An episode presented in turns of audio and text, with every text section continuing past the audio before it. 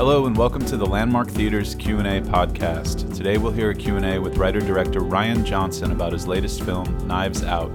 This conversation was recorded at the Landmark in Los Angeles during the film's opening weekend.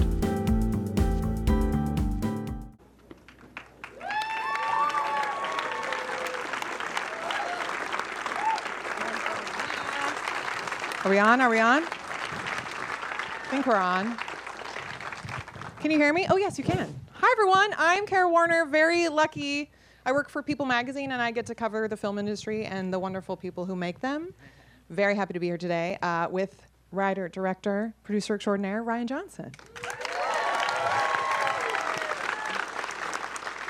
It sounds like you did not like it, right? Um, who did anyone is brave enough? Is anyone brave enough to raise their hand to tell me if you figured it out? You knew who did it? Yes. Nice. I didn't. I can never figure those things out.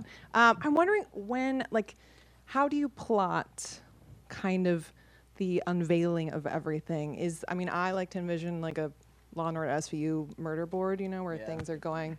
You have the plot. Pieces of yarn. How do you, how did yeah. you do it? How did you do it? Yeah, well, and Kara, thank you for doing this, and guys, Yeah. thank you so much for being here, and thanks for sticking around and, and Yeah. signing for you guys here. Um, now, I apologize for you guys in the front row because I feel like we're literally on top in your laps right now. Yeah. We'll we'll talk quietly. Uh, so yeah, I, I actually so I I love Agatha Christie books, and I since I was a kid, that's where all of this comes from. Is just wanting to do a who done it. Um, but I mean, the way that to answer your question, kind of the way that I went about plotting it out, um, I kind of didn't think about plot first. I kind of thought about uh, story, which is kind of like a slightly different thing. I guess it's it's more like I was really thinking about like, okay, could you do something that starts as a whodunit and then kind of turns into a Hitchcock thriller where it's more about here's someone you care about and they're threatened and let's all lean forward and see if they can get out of it. And you're not thinking so much about the clue gathering and who done it part of it. We almost tell t- we tell the audience like kind of don't worry about that. Uh, let's just here's Marta and she's in trouble. Let's see how she gets out of this, and then turn it back into a whodunit at the end, and kind of reveal that a whodunit's been hiding underneath the misdirect of the thriller the whole time. So that was kind of the starting point, and then once I had that framework, I started filling it out with plot, and that that made it a little easier and more manageable instead of approaching it like a game of Clue, like who done it and what room and, and all of that. Right. So you kind of knew going in who had done what. So it's it was just sort of. Yeah, and building it around the, the dramatic structure of what the ride is going to be like for, for you guys sitting and watching it, as opposed to thinking of it as a crossword puzzle. Yeah. Yeah.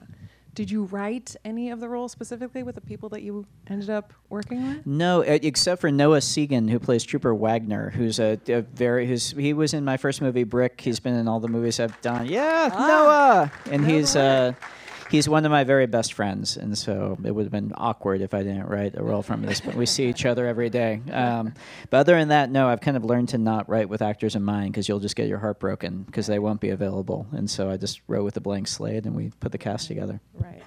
And I think was Mr. Craig the first person to sign on? Yeah, Daniel Craig was the first one to sign on. Um, he's the reason the movie got made, and he uh, also because when he signed on, he had a really brief window before he went into back into James went to start shooting the next James Bond movie. And so from the moment he said yes, we had 6 weeks until we had to start filming. So we had to get had to get the entire rest of the cast together and prep the whole movie in 6 weeks, which is which is really really fast. Um, but I think that actually helped. I think that put like a because when you ask actors like, "Oh yeah, we're shooting sometime next year. What do you think?" They're in the back of their minds or their agents are like kind of keeping their options open in case a Marvel movie comes up or something. Whereas now it was literally like, "Are you available right now to come to Boston?" and and Chris Evans lives in Boston, so for him it was he was a local hire. He could he could drive to work in the morning. Does his family come visit the set? No, hope. they did. And we went over to his house uh, and hung out like a few times, like for parties and stuff, and that was always fun. But yeah, yeah. Nice. That's so fun. Is my I mean my favorite moment in with Daniel Craig's character is that donut hole monologue. I'm just like, where did that come? Was where when did when in the process did that come? Well, I feel like if you if you like uh, Who Done It, there's always a point where the detective like makes some goofy extended metaphor about the case that makes no sense at all. and I thought it'd be fun to do one of those. And I'd written that. I almost cut it in the script, and and I was like talking to Daniel, and I was like, yeah, I don't know about this. It's kind of silly. And he kind of raised an eyebrow and was like, mm, let me try something with it. And I was like, okay. And he went on set. I remember just like this giddy smile spreading across my face as he attacked that ridiculous hunk of dialogue with the fervor of like a wolf tearing into a deer carcass and like it's a horrible analogy I, I apologize that's worse than the donut hole analogy i'm sorry but I mean- and grosser so sorry He takes his job seriously. That's what you're telling us. Uh, I think it's so great. Um, as could you kind of talk about like I guess how everyone else signed on? I mean, I know Jamie Lee Curtis I follow on Instagram has been a delight because she obviously loves this movie and it's so fun to see when actors really love their film and support each other. I mean, what was it like with all the dominoes kind of falling in place? It was yeah. It wa- I mean, it was like a snowball because you know, once Daniel was on, everyone wants to work with Daniel, and then um, Michael Shannon was the next one to sign on, and everyone wants to work with Michael Shannon, and then Lakeith signed on, and it was like it was like a snowball going down the hill. I think actors attracted actors. Um, Jamie was awesome. She's a, my she's amazing, and she's uh, she's also she's she's so good, and she's also so incredibly cool. She's like a she has like an alpha nerd energy. She's like she's the first one on set every day. She's early to every single day. She would just um, she would just hang out on set even when she wasn't needed. She's in scenes in the movie that she wasn't supposed to be in just because she was there. And I got nervous and confused and just put her in the scene. she's she's the best. She's amazing. I heard that she was like actually using the kitchen. Oh yeah. things, So we were using the shooting props. Yeah, we were shooting in this real house uh, that a family lived in, and uh, so I mean they knew we were shooting there. We weren't we didn't sneak in, but uh, but the rest of the cast would like go down in the basement where there was this funky little rec room, and they would all hang out down there. Jamie from day one set up shop in the kitchen with the homeowner. And every morning it got to the point where she would come in and she, you know, put her yogurt in the fridge and she would sit down with the homeowner and they would make coffee. And by the end of the shoot, they were baking cookies together. And it was just like Jamie's kitchen, basically. Yeah. fun. Bringing up the house, which I think is such a great additional character. Not that we need more characters, but it's fantastic. Were there any sort of happy surprises? I mean, obviously, the location managers found it and everything, but what, are there some little happy surprises that you would have never expected that kind of enhanced?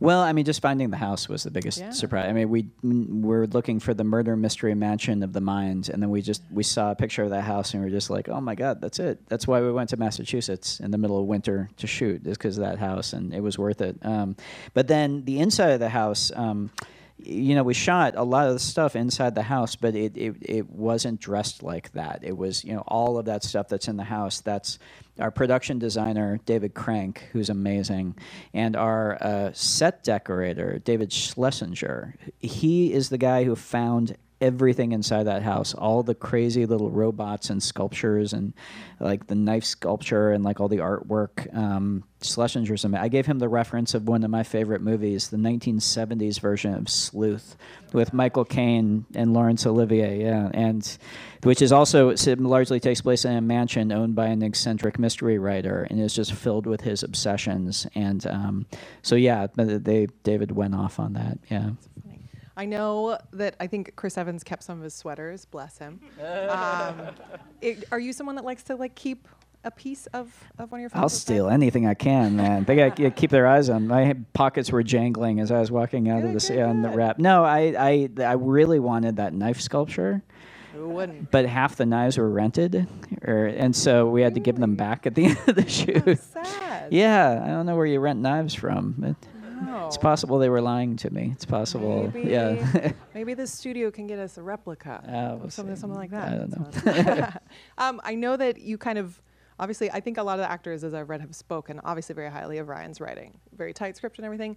Are there any sort of happy accidents from improv when you kind of let, or when when do you Yeah. allow kind of the actors to do that. Yeah, I mean, you, I'd, I'd like to, even though it is very like you know like a jigsaw puzzle. It, I I love keeping it open to kind of accidents, and especially when all the families started arguing with each other. That's when they could all just like cut loose. And the VIP of like improvised argument lines that you would never expect was the funniest one of all of them was Michael Shannon. And some of I think the funniest lines in the whole thing are Shannon Shannonisms. Uh, he w- at some point he uh, he had the line I, when Chris Evans is telling everyone to eat shit. It was Michael shouts, "I'm not eating one iota of shit," and I just lost it. That was him. He just went up and started shoving the cookies in Chris's mouth and saying, "How about some more cookies, Hugh? Maybe Harlan left you a cold glass of milk in his will, asshole." Which we just. Michael Shannon is like a comedy genius, and you would never expect it because he can be so intense. like, maybe that's what makes it funnier. I don't know. I like it. Is there? I know you said you like pretty tight and like you kept everything in. Is there? Are there some things that you can't wait to have like on a special? There's a couple of re- there. T- really, we didn't cut out a ton from the movie. There are two really, really good scenes that um, we'll include. Not in. We won't add them back in, but, but we'll include them as like extras. But there, there are a couple. There's one really good scene with Toni Collette's character and with Joni and uh, and and Daniel, where he it was just another scene that was kind of supposed to show that he knew that her company was broke. And he talks about how we set up earlier, like that he has a rash, and Lakeith is like, "Oh, you got a bad rash there." He goes, "Oh, that's interesting." And then like 20 minutes later, he has a scene with Joni where he talks about how he uh, he went on her Flam website and ordered the snail jelly moisturizer. Oh yeah, yeah. And got a horrible rash from it. And then he went on beauty message boards and found out everyone was getting rashes, and that's how he knew her company was broke. And uh, he, he ends it with walking out and saying, "I hope, I hope, and I pray you didn't do anything rash." And it, was so oh, really bad, but but he sold it. I kind of loved it. Oh yes, we must we must see that now. Um, I think one of the great things about us is this this movie is so rewatchable. I mean, I think I can't wait to have it and like obviously watch the Donut Hole monologue a million times. But are there little things that you're willing to share, like little Easter eggs that kind of are enhanced? There's a couple of fun. viewings? Did everyone? Did anyone catch Joseph Gordon-Levitt's cameo in it? I just Anyone heard see it. I just saw him tweet about it. but I- Yeah, it was so he so Joe's like been a good friend of mine since we made our first movie together, Brick, and um, he has been in some way in every one of my movies. He was an alien voice in Star Wars. In this, he is the cop on the iPad at the beginning, who's like, "We have the nanny cam footage." That's Joe Gordon-Levitt. Oh. Um, what else do we get in there? Um, Ricky Jay. Do you guys know who Ricky Jay is? Yeah, Ricky. Ri- yeah, yeah. Ricky Jay is a, was one of the great sleight of hand magicians in, in of all time. He was a dear friend of mine. He was also a scholar of con men, and he did the he did the, the um, he was Ben David Mamet's films. He did the opening narration for Magnolia. He I met him because he did the opening narration for uh, The Brothers Bloom, a movie I made. He's and he passed away while right before we made the movie, but he was supposed to play the part that Emmet Walsh played of the security guard in this.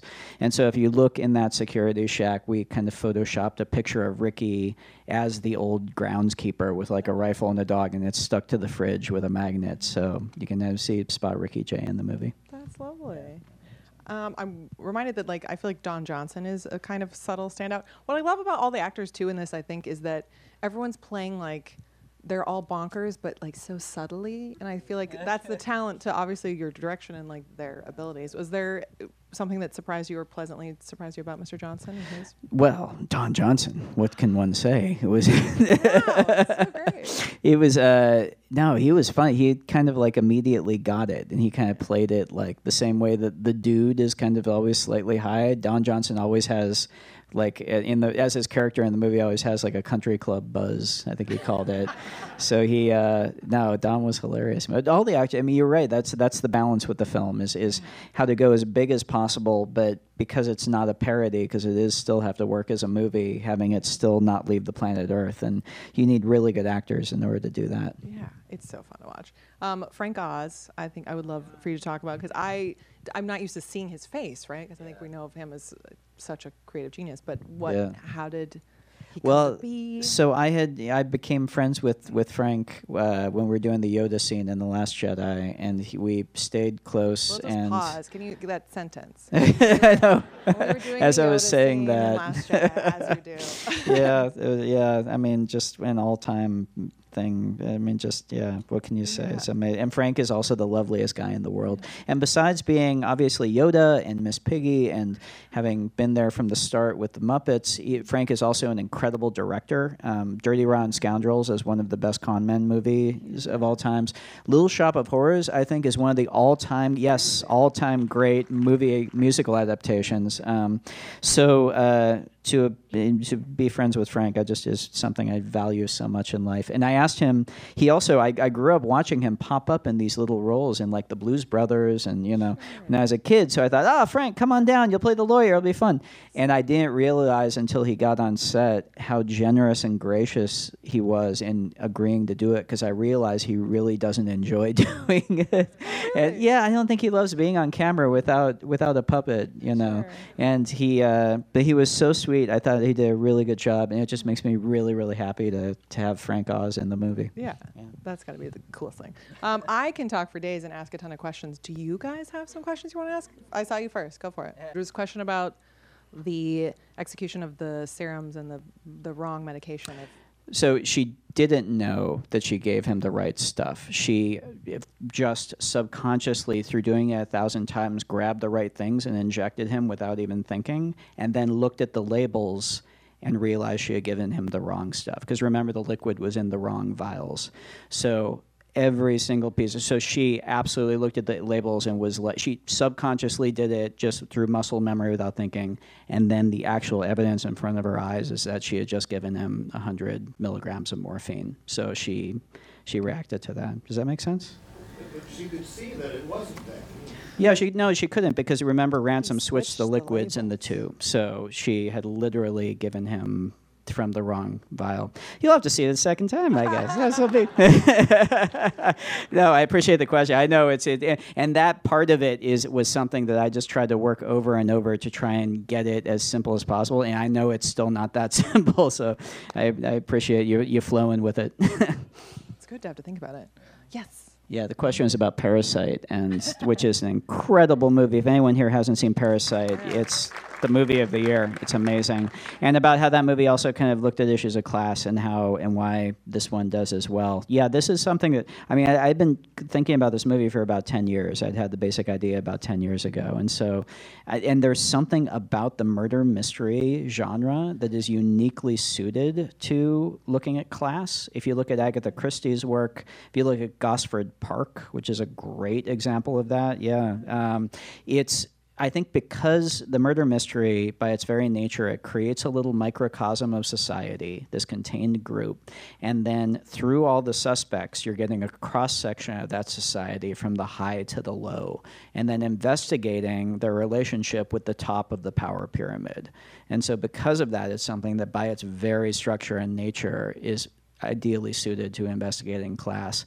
Now, what's interesting to me is the who done it is usually done in the context of a a period piece because it's usually an Agatha Christie thing, so it's usually disconnected from our present time, and b it's usually in Britain because again it's usually an Agatha Christie adaptation, and we as Americans kind of can be a little haughty and think oh those British with their upstairs downstairs nonsense, and so the idea of taking this thing that was a great x-ray machine of that stuff and applying it to America in 2018 seemed like that could in addition to being very being very entertaining also kind of yield some interesting things so Yeah. I was gonna go back. Yes, you sir, gray sweatshirt. That's a good question. The question about Harlan knowing the, that he was getting the right and wrong drug. Yeah. So Harlan has just. It, so this is how, in in my mind, this is how it works, and to me, this makes sense. And it may or may not. That you may or may not buy this, but for me. Harlan has just been told by his nurse and shown the vials and shown, I just injected you 100 milligrams of this, which is morphine. And here are, and she describes the symptoms to him of what is about to happen to his body. Now, I don't know about you, but with me, and I think it's a very human reaction, if you're told that and you're told all those things, you're going to start feeling those symptoms. Almost like when you look at web, make the mistake of looking at WebMD when you have like a little pain in your side, and you're like, oh my God, I'm dying of Legionnaire's disease or something, you know. So in my mind, because it's such a quick, concentrated amount of time, because it's so stressful, and because he's just had all this laid out, it's hard to see, but we did give him a ton of sweat by the end of it, and we kind of like I figured he in his mind does not know that he has not gotten the right dose. He's going to be at the very least feeling those things. That's that's my answer. I'm sticking to it.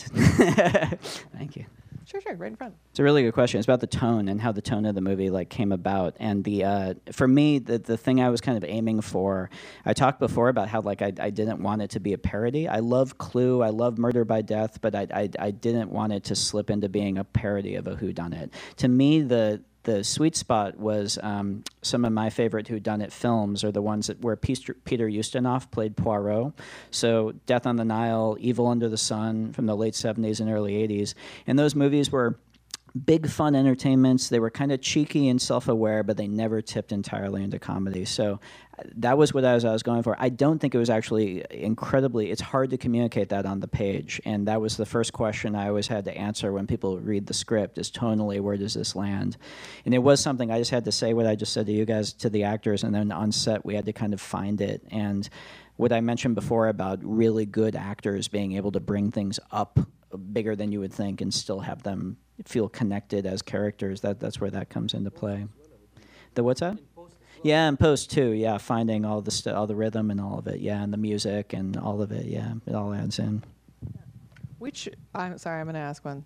Uh, which which scene was like the most difficult or longest? Like what what sequence took the longest to shoot? Well, the uh, the scene between Marta and Harlan, the essential one, because we were in such a small space, that was that that, that took a little while to do. Um, yeah, that was probably the most intricate, and also that's one where, in the middle of what's been a very arch movie, we have to land, or they have to land. It's really on them. A very incredibly emotionally impactful scene, or the whole thing doesn't work. So that's the one we're kind of, kind of focused on the most, I think. Yeah. So, a couple days. How long? Yeah, no, that was that was near. Oh God, we were probably in that room for the entire thing. It's a very long scene. Also, it was probably uh, nearly a week. I think. Yeah, yeah. Nice. We faked this poor guy out earlier. Oh, Let's go to him. yeah. Yeah. Star Wars is stressful. It wa- uh, yeah, the question is, was it going from like a big production of Star Wars to something like this? Um, the answer, I mean, it's weird to say. Like, it doesn't. It it didn't feel like. Oh my God! Thank God I'm out of that big machine and back into something real. It, it did not feel that that connection did not that did not feel like that at all. It was um, it was nice to move faster. You know, it was nice to just because Star Wars was literally four years of, of process, soup to nuts, whereas this we got done literally all in one year.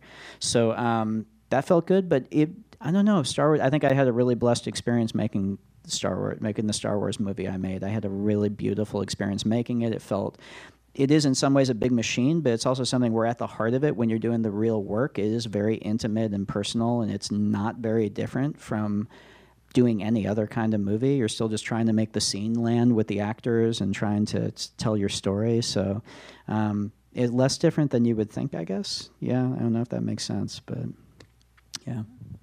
That sounds good. I want to go way back. I see the white long sleeve shirt. Yes, yes. Yeah, Christy, what- did everyone hear the question? Just kind of like what sort, what did I read? What research did I do? Um, I because I grew up reading Agatha Christie, because I'm just a whodunit junkie. Also, I didn't have to go and do any real specific research for this. It was more about just kind of, um, uh, I don't know, just kind of like figuring out, just thinking about the big soup in my head of all that stuff that I love, and figuring out trying to boil down to its essence what the stuff is I love about it and figure out how to really get that on the screen. So it was less about digging into specific sources and doing research and more about just kind of investigating my own lifetime love of the genre and trying to kind of boil that down to its essence, I guess. Um, we did we did some uh, research with with a uh, with a home nurse with a with a um, uh, with a caregiver, and we also I did some cop research with this also to make sure we weren't being absolutely silly in how the detective and trooper interacted with with the case. But um, in terms of whodunits, though, yeah. And, and Christie is the big one for me. I love Dorothy Sayers. I love John Dickson Carr, but for me, Christie is is the one I started with. Fun. Would you ever do an Agatha Christie adaptation? I don't know. It's really fun just making them up. Yeah, I don't know. I'm not. I'm. Not, yeah, I don't know. Uh, I I love the Branagh one actually. I'm really looking forward to Death on the Nile. I like to. I like to. Yeah, it's gonna be. Oh, it's such a good story. It's gonna be great. but everyone go see the Ustinov before that one. Or I don't know. Is that an asshole thing to say before the before the next one comes out? Because I love the Ustinov one so much. I'm sure Branagh's will be different and, and great also. But yeah. Yeah, you, we should all see the classic greats. Yes. Uh, someone else back. Yes, you sir. Uh, yeah. Question was what genres should he explore next, or does he want to explore next? Yeah, I would. I keep talking to my composer about doing a musical. How much fun that would be, right? That'd be fun. Yes. Yeah. You do it? Yeah. Sold. All right. Sold, All right. Let's do it. All right. Well, It's easy. in fact, I have a crazy idea for a musical. I guess I can pitch it here. So I was saying. Yes. I was thinking of doing. This is gonna be wild, though. I was thinking of doing a musical adaptation of Andrew Lloyd Webber's musical Cats. um, I've kind of had my head in a hole for the past year, so I haven't really come up and really thought about how the market would take it. But Well, I'm excited to. I don't know how to tell you this. What? What's this? There is an interesting film. Breaking my heart. I'm so excited for Cats. I would. Actually, are you really? I actually kind of am. I mean, that's incredible. I was. Yeah, that's incredible. I saw I saw Cats when I was like 18 and on Broadway, and it was like late in the run of Cats, and I was so- those cats were so bored on the on stage.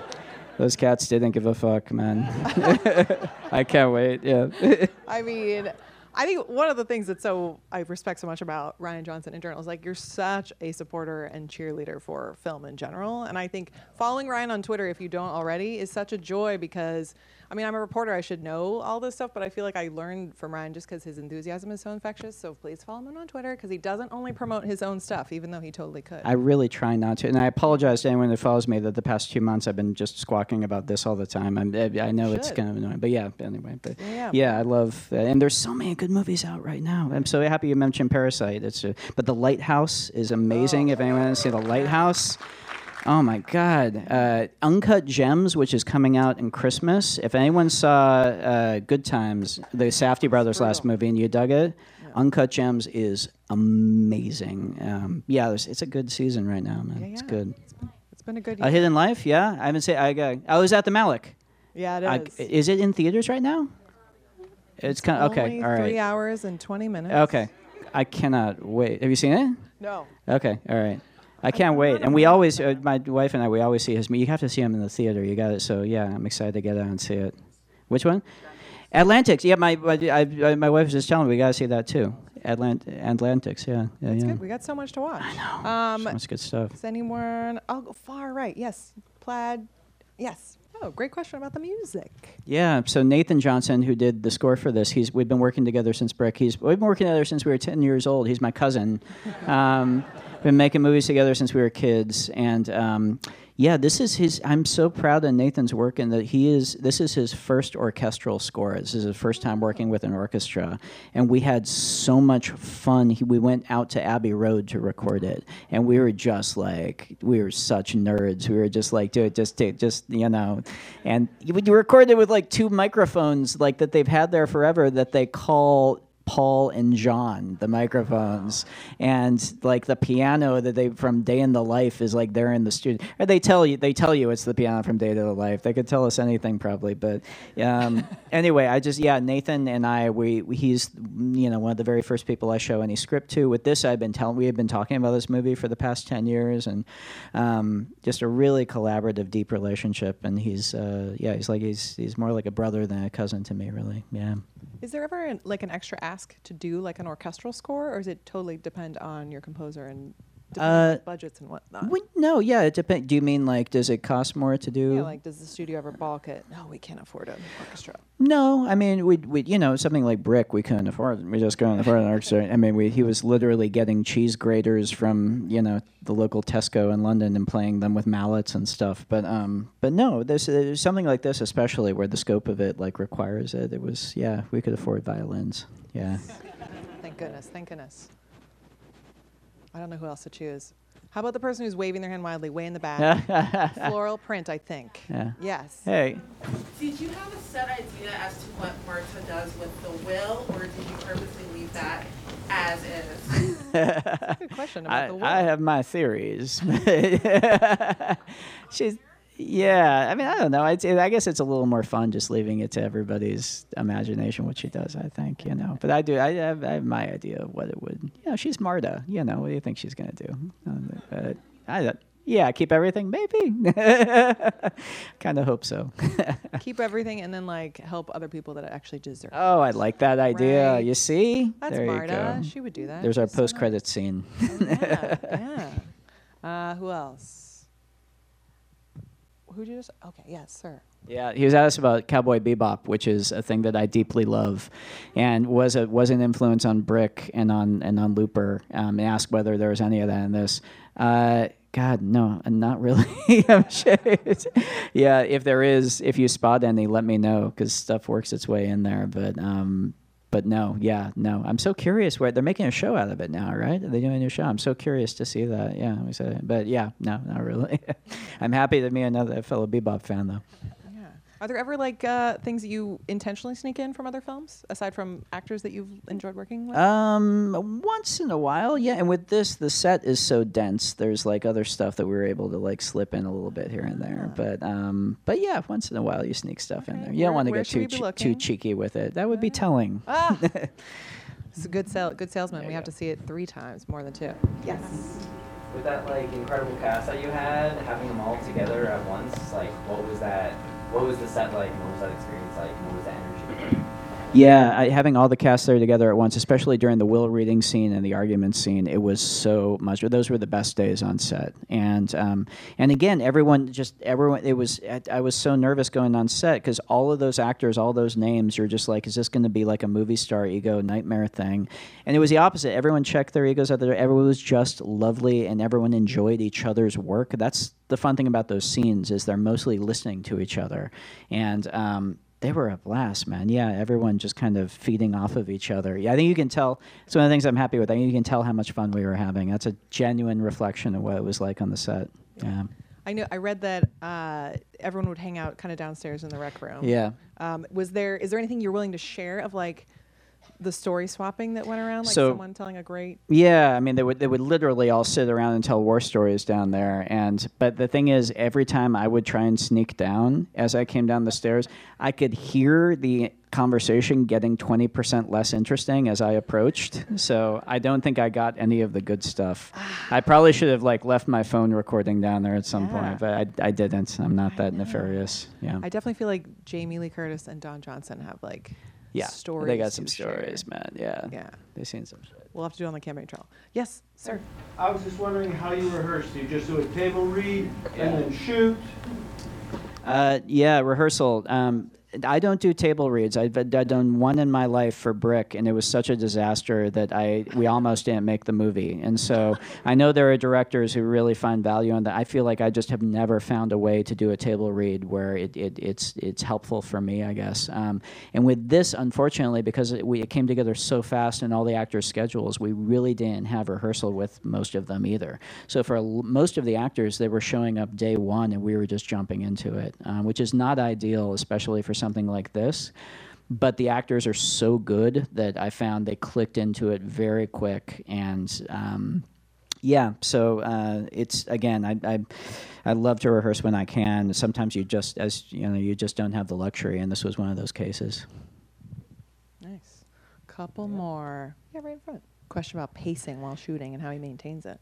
Yeah, no, it's a really good question. Yeah, you have to. yeah, you're thinking about pacing while you're shooting, absolutely. Um, and generally, yeah, I mean, generally, you're you're you're asking the actors to go faster. it's a general thing, but not always. Sometimes it is letting them know you can take a moment with this, or letting them know. It's for me, it's it's it's um because there are kind of two levels of pacing. There's the within the scene pacing, but then the comedic pacing of it that you're paying attention to on set, on set to a large degree. And the litmus test is really just you kind of have to be an audience be the most objective audience you can be for them you know? And I, I find I find just I've spent just a lot of time if I'm biting my hand trying not to ruin the take behind the the you know monitor then that's a good sign. Um, but um, but yeah it's it's it, it is something where you have to be conscious of it on set and then anyone here who's an editor knows how much work then goes in the edit room of really dialing it in. But um, on set, you just try and be as conscious of it as you can. Fun. I got the rap single signal, guys. I was gonna go way back. Yeah, yeah, go ahead. Oh, okay. Oh, and one more. I know she's dying down there. Okay, good. Hey, I'm always just curious and interested to hear what what scene did you film first, last, kind of where did you wrap up? I'm sure not at the very end. Yeah, we we hopped all around with the filming. I'm trying to think. What Ram? Do you remember what the first scene we shot was? It was. Oh my God, that's a very good. que- You know what? It was. It, yeah, it, I think it was the exterior. I think it was when Marta shows up at the house and and Meg is there and Kath, Katherine is there and they have their first scene. So that might have been one of the very first scenes we shot. The very last scene we shot, Ram again, help me out. No, it's it's such a blur. The thing is, with the last thing you shoot, any of you make movies, you know this. It's never anything cool or dramatic. It's usually like a shot of keys being put down or something. it's something you've forgotten and pushed, pushed. Ah, we'll get that. We'll get that. We'll get. And finally, you're doing a shot of like eggs being stirred or something like that. so it was probably a stupid insert that there was nothing to really talk about. Yeah, yeah, Okay, yes. yeah. The country is Marta. What country is Marta from? Is the You're question. gonna have to ask the Thrombeys because they know they're the close to her. Yeah. Also, I so respect that you watched the whole movie from the front all the way in the side. I feel like you deserve a round of applause for that. I can't imagine what that was like. And you, and you too, over here. you guys too. You want to toss? And yeah, lesson How do you do what Rian does? Is the question. a Yeah. very good one. advice for just kind of a, co- upcoming filmmaker. Yeah, I don't know. I mean, it, it, it I, I'm sure if I was, if I had asked that question when I was starting out and gotten the answer I'm about to give, I would be frustrated probably. So I apologize in advance. But the only advice that I think is actually worth a damn is, um, is to not get your head wrapped up in how do I break in? How do I make a career? How do I what do I do to get an agent? What do I do to get into the industry? That that really is putting um, the cart before the horse. I really I really believe that your only job is to work on your voice and to work on just make as many movies as you can. Don't get precious. Don't worry about making them look professional. Don't worry about shooting with great equipment. Don't worry about any of that. Shoot with your phone. Use your friends as actors.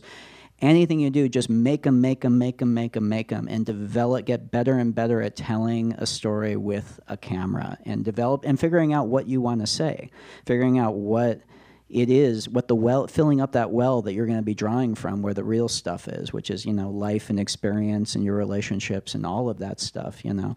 Um, and i really believe that like if you develop that and you get to the point where you're making interesting stuff and putting it out there you know not nothing's who knows? Nothing's guaranteed but that's that's the stuff that then attracts the industry to, to you in some shape or form you know? And you can't really I don't know. In that way, you know, it, it, it, it's in in any way, it's uniquely unhelpful to think about like being a sniper and targeting. I'm going to do this, and that'll get my career going because it, it it's so wacky, and, everyone's story is different, and you can never predict how you're going to actually break in. So, yeah, I don't know. That's my that's my kind of probably uh, unuseful, but ultimately really useful advice. Just just work, just make stuff, man, and keep making it. You know. So anyway. Yeah.